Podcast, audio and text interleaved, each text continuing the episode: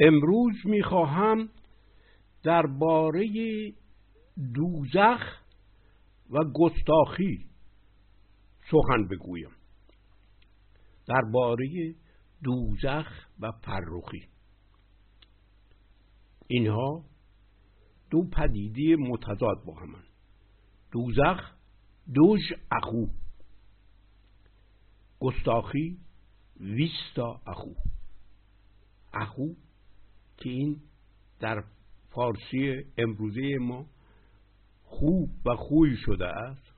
در اصل به معنای سرشت و تینت و نه به معنای عادت بلکه به معنای تخم خدا بوده است که درباره این صحبت خواهیم کرد. در نهاد هر انسانی تخم خدا. تخم سیمرغ افشانده شده است. این را اخوبش می‌گفتن دوزخ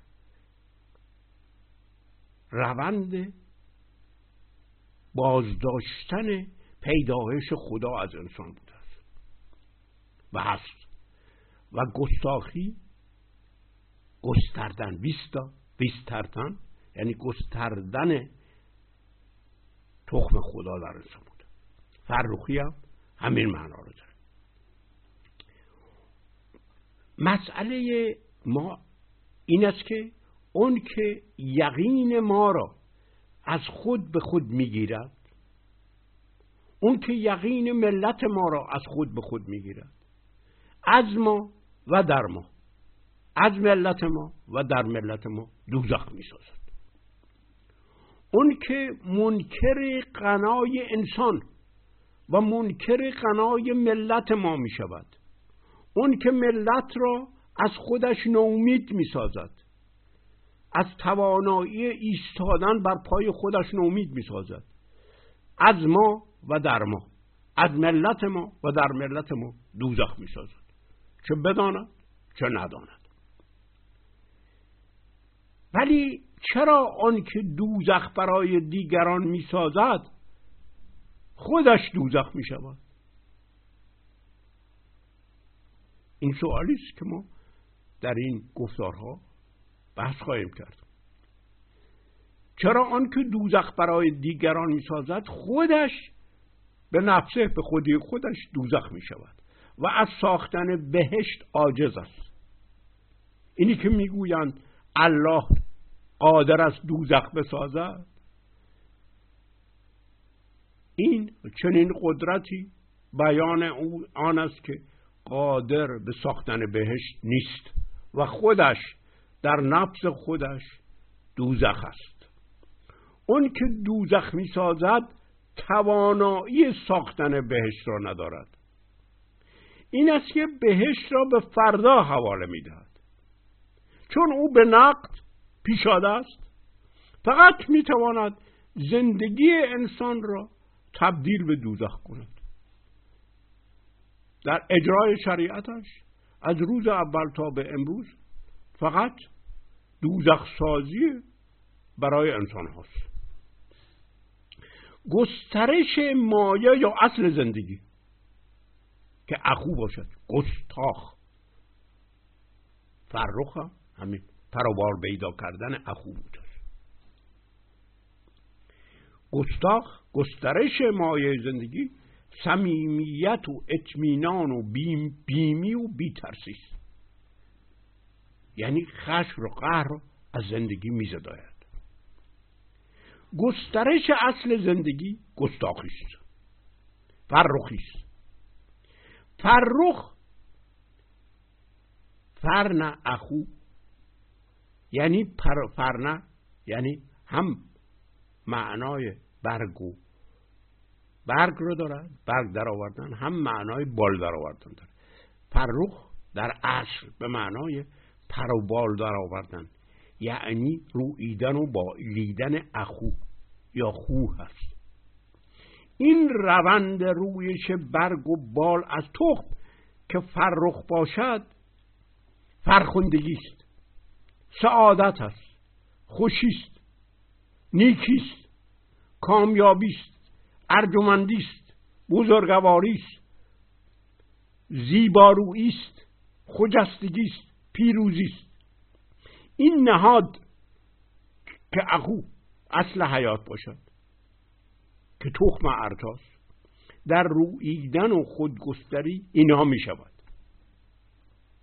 این است که رویدن برگ و بال اخو یا خوی این معانی را یافته است. وقتی که به واجه ها در به معانی واژه فرخ مراجعه می‌کنید این معانی دست دوم را میابید اون معانی معنی اصلی که پروال در آوردن و برگر آوردن باشد اون را در این کتاب ها نمیابید انسان یا مردم مر تخم. این تخم چیست؟ همین اخو.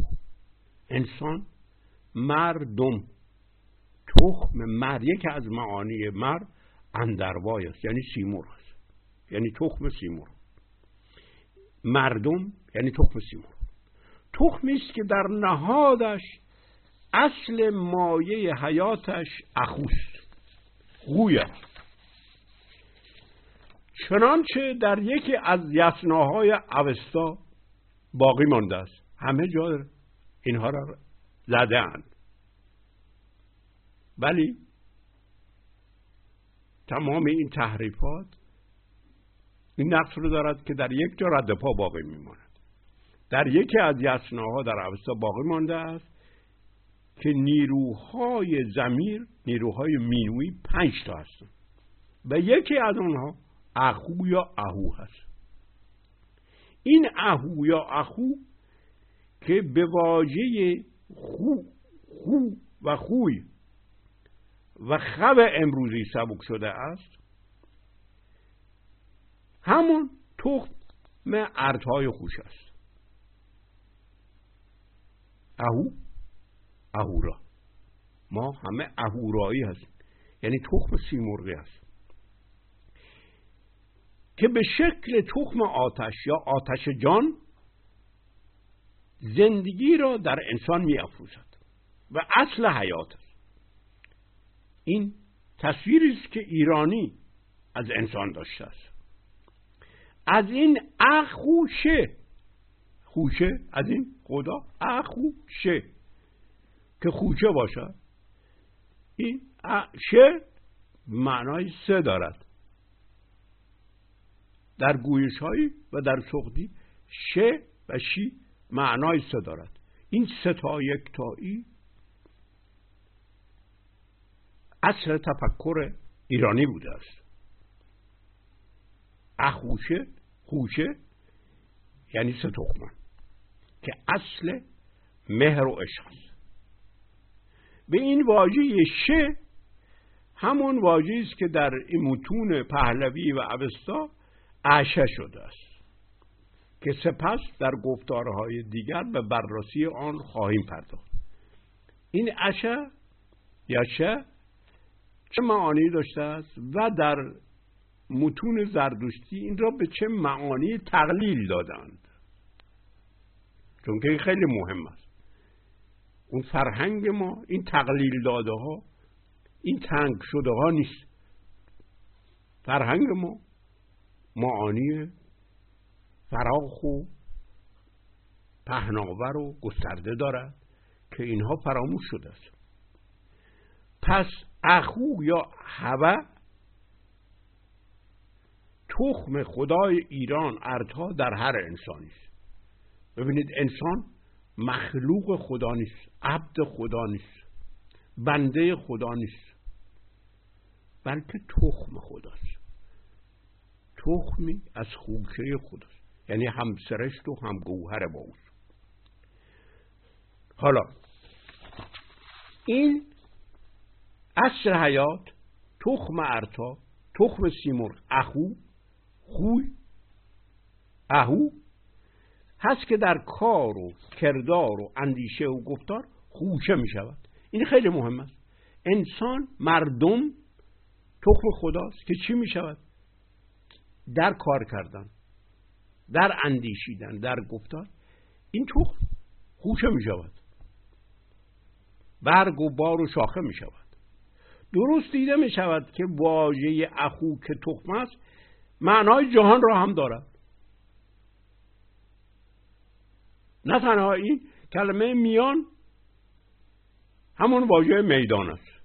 یعنی اون چه در وسط هست تمام جهان می شود این تحول خیلی مهم است. تخم تبدیل به کل می شود حالا. دانه و خوشه. دانه و خوشه که ما می‌گوییم این بون و بر با هم یک وحدت هستند. دانه رو میپاشیم خوشه می‌شود. در اون دانه خوشه باز چه از بن هست؟ این است که بر و بن با هم در, در فرنگ ایران یک وحد... یک وحدت به هم چسبیده بودن از هم جدا ناپذیر بودن این تصویر بدان معنا بود و هست که اینجا یکی از معانی این تصویر را می‌خواهیم بحث کنیم که اصل و نتیجه عمل و پاداش در روند زمان به هم متصل هستند حتی در هر آنی به هم متصل هستند همین کلمه کنون کنون ما یعنی خمره قله. اکنون کنون. یعنی مجموعه دانه ها یعنی خوشه. در هر عملی پاداش خودش هست. این معناش این است. این یکی از ستونهای بزرگ فلسفه و فرهنگ ایران است. ما چنین فرهنگی را به وجود آوردیم. از همین پدیده های پیش پا افتاده. در هر عملی پاداش خودش هست. عمل و پاداش آن در روند زیستن از هم بریده نیستند. عمل در زمان پاداشی ندارد که در آن طرف زمان و خارج از زمان خوشه بدهد. این تصویر تخم و خوشه و این همانی آنها در زمان در ادیان نوری و در دین زردشتی تحریف و مسخ ساخته می شود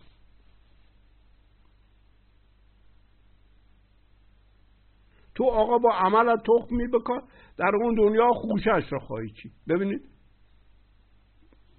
این بیان به کلی با تصویر اولیه که انسان تخمی که خودش خوشه می شود فرق داره. تحریف شده است مسخ شده است. فکر واژگونه شده است.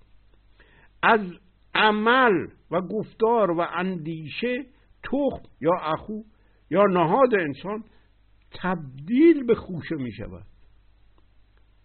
این انسان که امروز در عملش تخمی را فرای سوی خود میکارد که خوشهاش را در بهش یا در جهنم خواهید چید تحریف و مسخسازی اندیشه پیوند مستقیم تخم و خوشه در عمل است.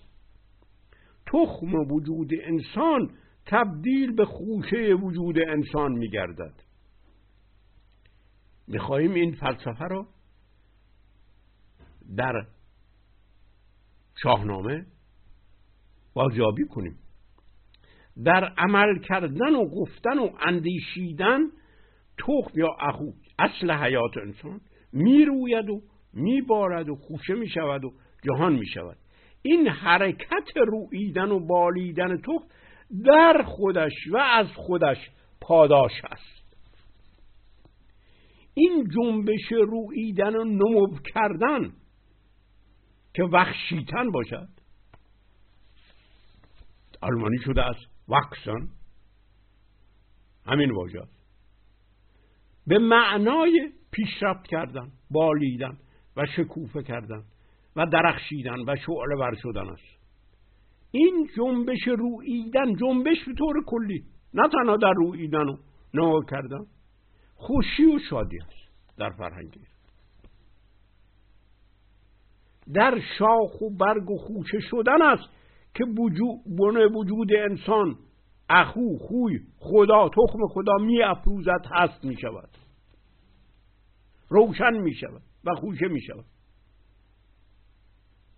این بحثی بعدش بحث می کنیم که این دوز اخو دوزخ این را خدا شدن انسان رو باز می منکر می شود از همان حال که در تو در من خدا هست تخم خدا هست. این با این شروع می شود می‌گوید تو فاسدی گناهکاری. تو نافرمانی می‌کنی. در صورتی که اخو فرمان خودش می‌دهد. حق تو حق نداری فرمان بده.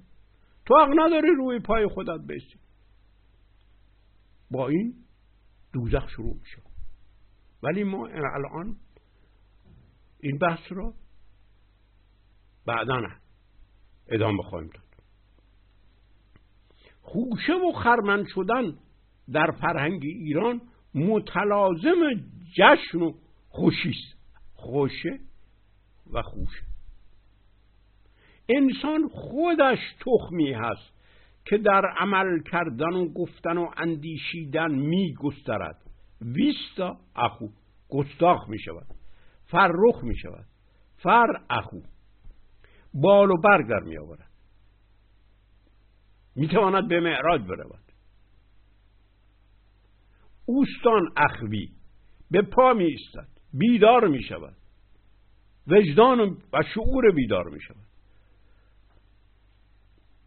تخم وجود انسان در عمل و اندیشه و گفتار خوشه می شود تحول به خوشه یعنی به پاداش می آبد نه آن که در فراسوی زمان عمل عملش خوشه بشود و پس از پشت زر گذاشتن زمان از این خوشه کام ببرد.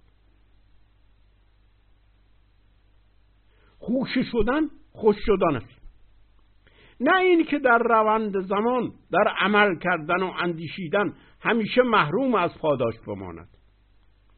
خود واژه رویدن اور وقت من اور وقت من سعاد وقت من وقت سعادت و شادی و خوشبختی است. خود این حرکت پیشرفت و بالیدن و نمو کردن به خودی خودش شادی و خوشی و مسرت است. هم اور وقت خوش و شادی و خوش سعادتمند است. هم وزش شادی و خوشحالی و سعادت است. ببینید وزش وزش وزش وزش وز یعنی حرکت پرواز و جنبش و جهش. حرکت کردن وزش شادی و خوشحالی و سعادت. این خیلی مفهوم مهمی زندگی در کار و کردار و اندیشیدن تبدیل به شادی و خوشی می شود. اصل حیات نیاز به حرکت دارد. حقیقت این حرکت است. این تصویر به کلی بر ضد مفهوم آخرت و بهشت دوزخ و جهنم و پاداش در فراسوی زمان. در فرهنگ ایران جنبش و شادی و خوشی از هم جدا ناپذیر بودن. در همون واژه فروهر که فرورده بوده که بیان بالیدن و صعود کردن و اصل تحول و دگردیسی است. دیده می شود که ورتن یا وشتن نه تنها گشتن است گردیدن است بلکه رقصیدن است. در جنبش به نفسه به خودی خودش شادی هست. در حرکت در نمو کردن در تغییر کردن شادی هست. ما باید خودمون رو تغییر بده. جهان رو تغییر بده. تاریخ رو تغییر بده زندگی رو تغییر بدیم اینها در این هاست که ما شاد می‌شویم. کار کردن شادی شادن شاد شدن.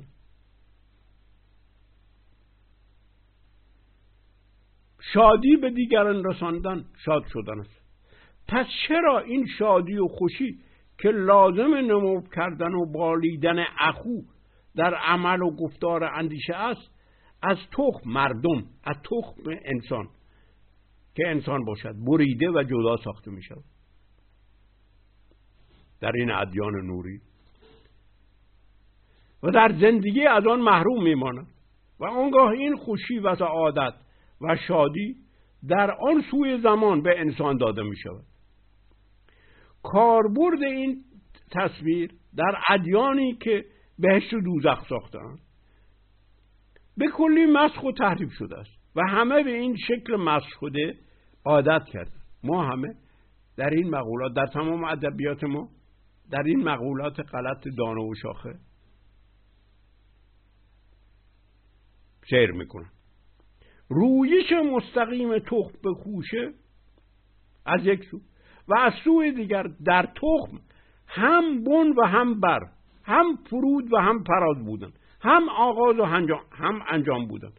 عمل و پاداش در فرهنگ ایرانی یا سیمرغی ایران از هم جدا ناپذیرن. عمل و پاداش.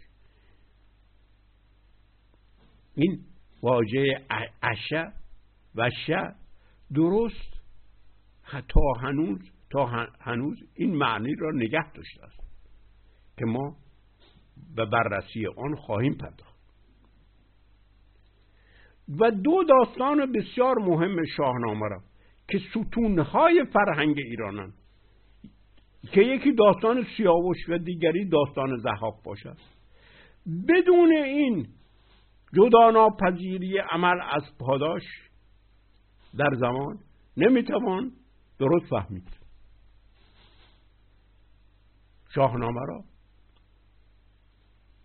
به این سادگی ها نمیشه فهمید خیلی ساده بیان شده است. مثل آب زلال است. ولی فهم آن نیاز به شناخت هزارها فرهنگ ایران دارد که تحولات گوناگون به خود دیده است. تحریفات و مسخ ها شده. همه اینا در شاهنامه هست. اینا رو باید از هم جدا کرد. تا شاهنامه رو درست فهمید. مثل شاهنامه مثل یک داستان صادق هدایت نیست که کسی بخواند از سر را یک متن منسجم بگیرد و تفسیر و تعبیل کند. نه شاهنامه لایه های مختلف داره. مثل قشر های زمین. باید اینها را از هم جدا ساخت. داستان سیاوش که شاخصه فرهنگ ایران. بر پایه همین پیوستگی عمل و پاداش بنا شده است. بدون درک این پدیده داستان به کلی اصالتش را از دست می‌دهد. اغلب این آثاری که درباره سیاوش نوشته شده است همه فاقد این درک اولیه هستن یعنی پیوستگی عمل و پاداش. که بنیاد این داستان است. درست در اثر این برداشت غلط از داستان سیاوش در زمان ساسانیان یعنی در زمان چیرگی الهیات زردشتی و آموزه زردشت. در اثر این برداشت غلط از داستان سیاوش و ترک درک اولیه استوره حسینی در اسلام پیدایش یافته است. که فاجعه آور است. که فاجعه ها خواهد آفرید. و تا معنای اصلیش درک و شناخته و زنده ساخته نشود با کین توزی افزوده شده در استوره, استوره حسین منشی بر ضد داستان سیاوش یافته است. که فاجعه های سیاسی تا کنون به بار آورده و به بار خواهد آورد. داستان سیاوش اهمیت فوق العاده در فرهنگ ایران دارد. داستان سیاوش را موقعی می شود فهمید که با داستان ایوب در تورات سنجید. در سنجش با داستان ایوب در تورات می توان تفاوت بزرگ اندیشه های ایرانی را از ادیان ابراهیمی باز شناخت. در اونجا در داستان سیاوش مسئله عدالت خدا عدالت یهوه طرح می شد و شک در این هست که خدا عادل نیست. چون که ایوب از خدا درخواست می‌کند که من پاداش کار خوبم را بده. پاداش کور خورم را نقد در همین دنیا به من بده. و این داستان بر این پایه بنا شده است. در حالی که داستان سیاوش درست فاقد این بخش است. این ایده است. چرا؟ درست؟ برای خاطر اینی که پاداش در خود عمل است. این تفاوت فوق العاده مهم فرهنگ ایران است. سیاوش داستان اهمیت حسین در فرهنگ ایران از اهمیت سیاوش برخواست است چرا؟ سیاوش که سیاورشن باشد. سیاورشن پیکریابی و تشخص سیمور یا خدای ایران در یک پهلوان می باشد. این ایده اخو خودش دارای این ایده است. در هر انسانی سیمور به شکل دیگری تشخص می در سیاوش برجستگی و چشمگیری فوق العاده زیاد پیدا کرده مثل در زال. این است که سرمشق و نمونه. چون که سرمشق ناب سیمرغی است. سیاور یا سیور یکی از نامهای سیمرغ می باشد. سرب هم سیور می‌گوید که اسم دیگرش اردوج است. یعنی ارتا تخم ارتا مثلا به شنبلید در کردی و دشتستانی سیوره گفته می شود. شنبلید ما اسمای مختلف داریم. شنبلیدی که از اسمش حلبه است. یعنی چی؟ البه البه یعنی زن خدای دایی ما سیمرغ است. مثلا به همین شنبلید هندقوقا گفته می شود. هنده انده کوکا. کوکا یعنی ما انده اون تخم اولیه است که مانند اخو که تمام دنیا ازش ثبت می شود اندیمن برهماند تخمی که برهما ازش پیدا میشه حالا این اون وقت این سیاور پس اون اسم اولش یعنی سیمور پسوندش چی هست؟ پسوندش شن است به معنای نی است است که در مرداب ها می روید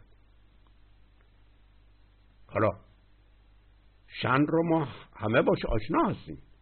چرا؟ چون که سراسر ایام هفته شنبه یک شنبه دو شنبه سه شنبه چهار شنبه پنج شنبه. شن به. نای به. این نام رام است نایبه وایبه اولین تجلی و پیدایش سیمرغ. است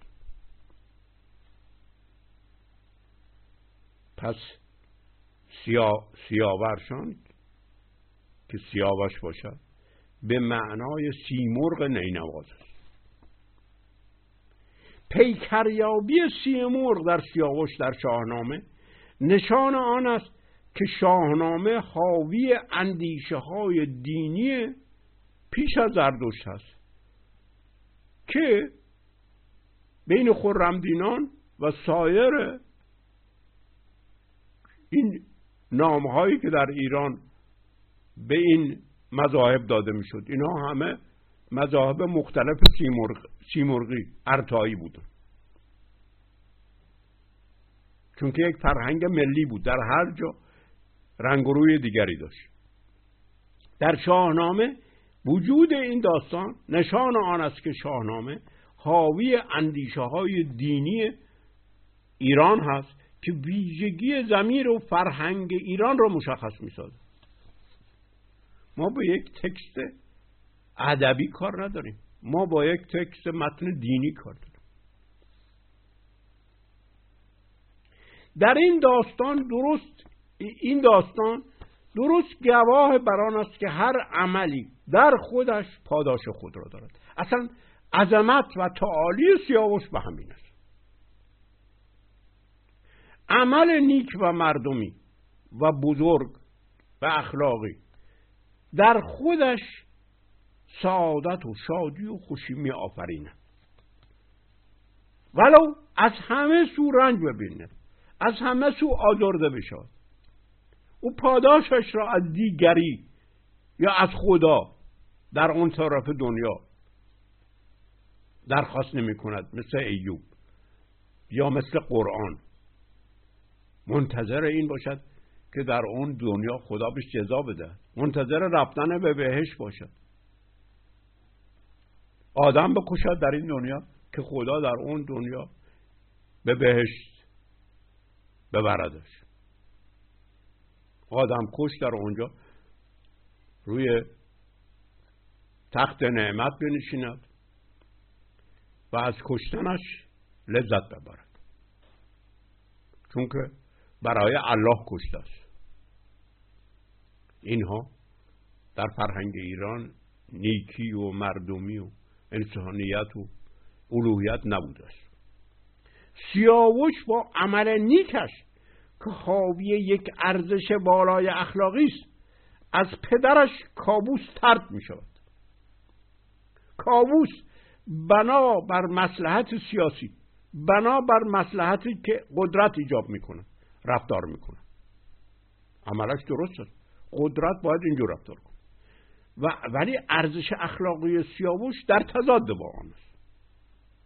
این است که قدرت با این ارزش اخلاقی سر سازگاری ندارد. آنگاه سیاوش نزد افراسیاب که دشمن است می پناه می‌برد.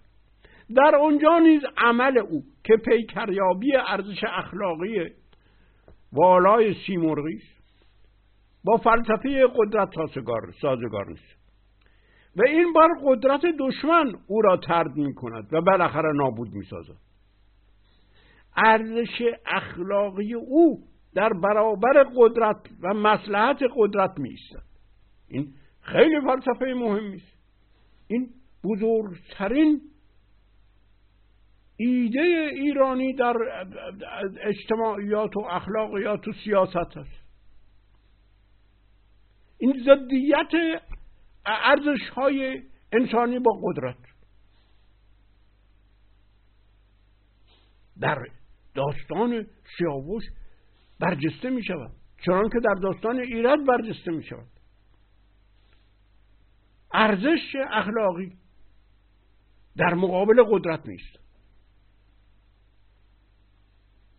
فرهنگ ایران درست با این تضاد سر کار دارد.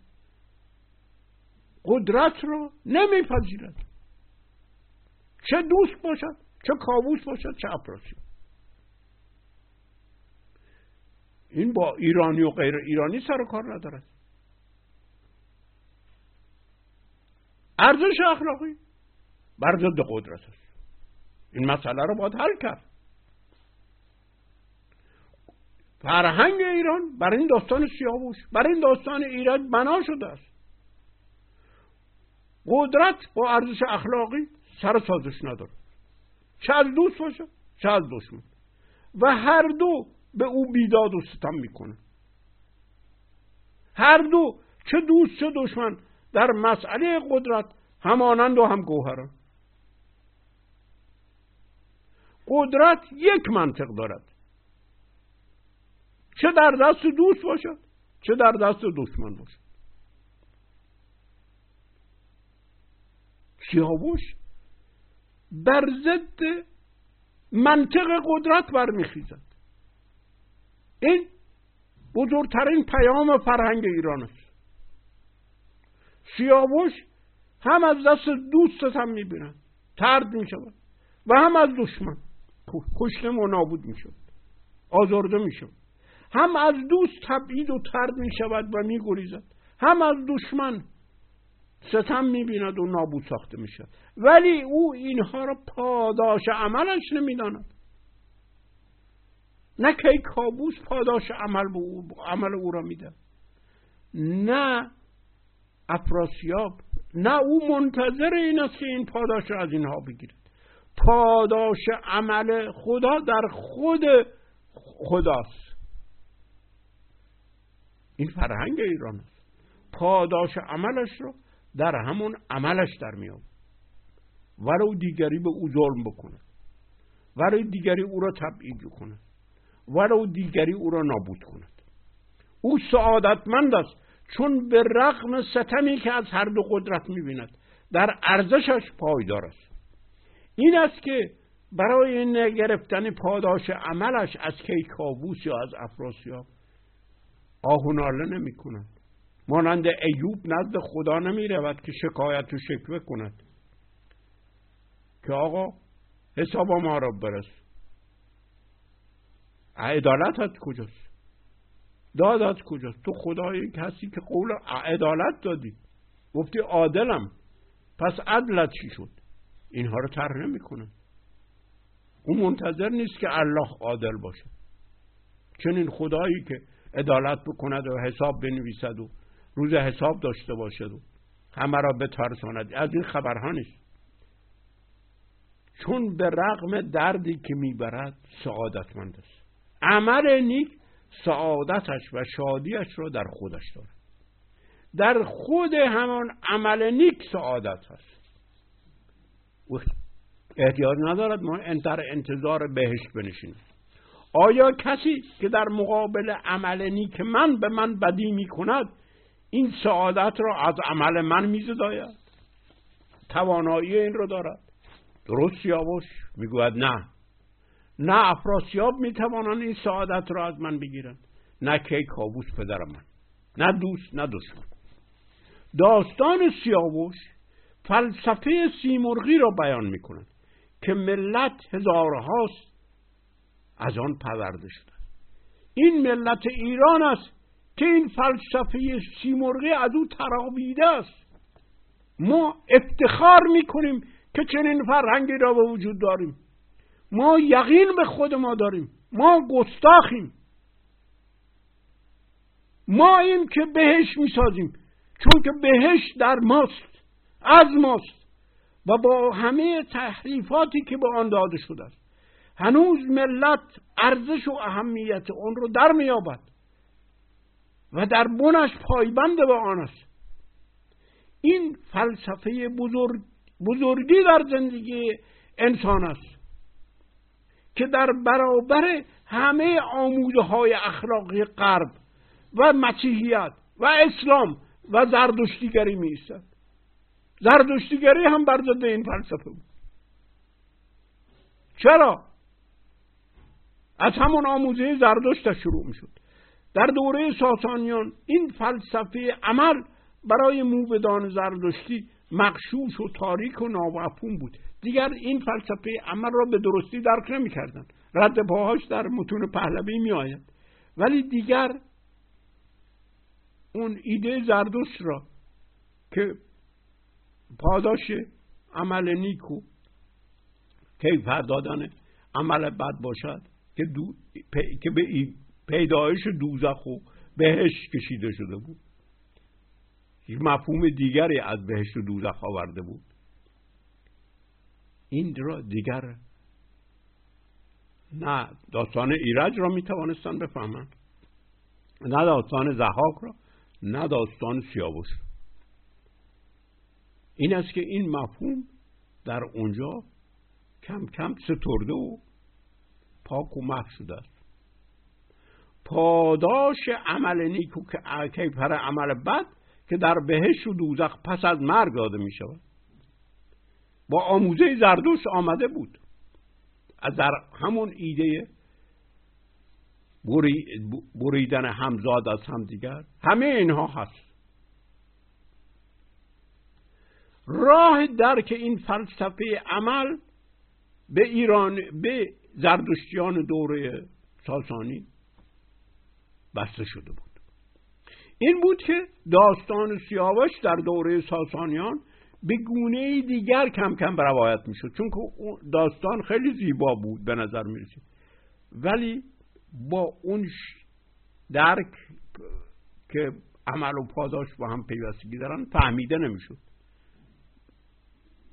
راه چاره چی بود؟ این بود که داستان سیاوش به گونه دیگر روایت شد. تا از دید فلسفه عمل زردشتی مفهوم باشد.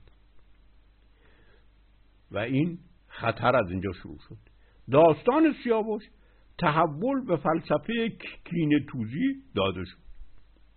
کین توزی بین ایران و ترک تورانی ها در صورتی که ایرانی ها و تورانی ها هر دو مشترک در فلسفه سیمرغی بودند.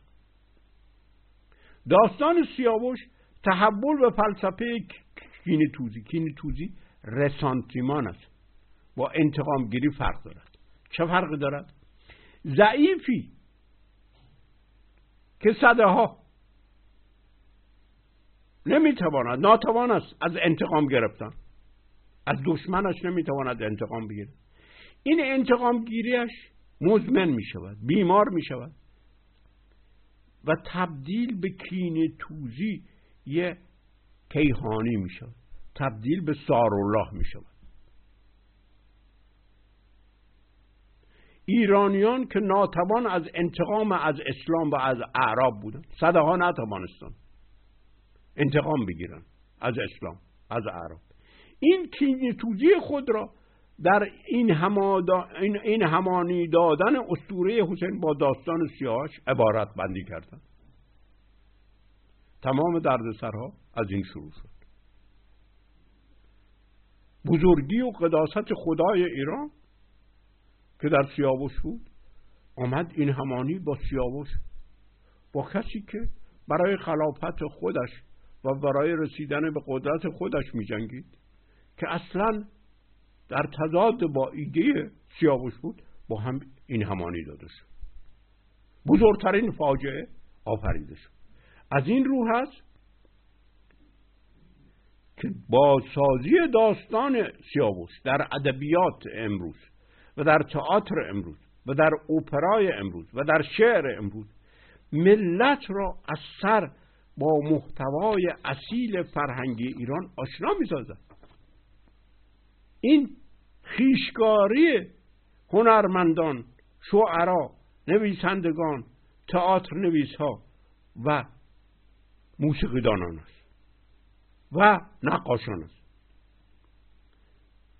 تا ملت را از سر با محتوای اصیل فرهنگی ایران آشنا سازند وگرنه ترد تعذیه حسینی به نام خرافات چارساز نیست. در زیر پوشه پوشش و جامعه حسین سیمرغ نشسته است. و از این آخوندها سوء استفاده می‌کنند بحث ما درباره فلسفه پاداش در خود عمل است. در گفتار بعدی دنبال خواهد شد.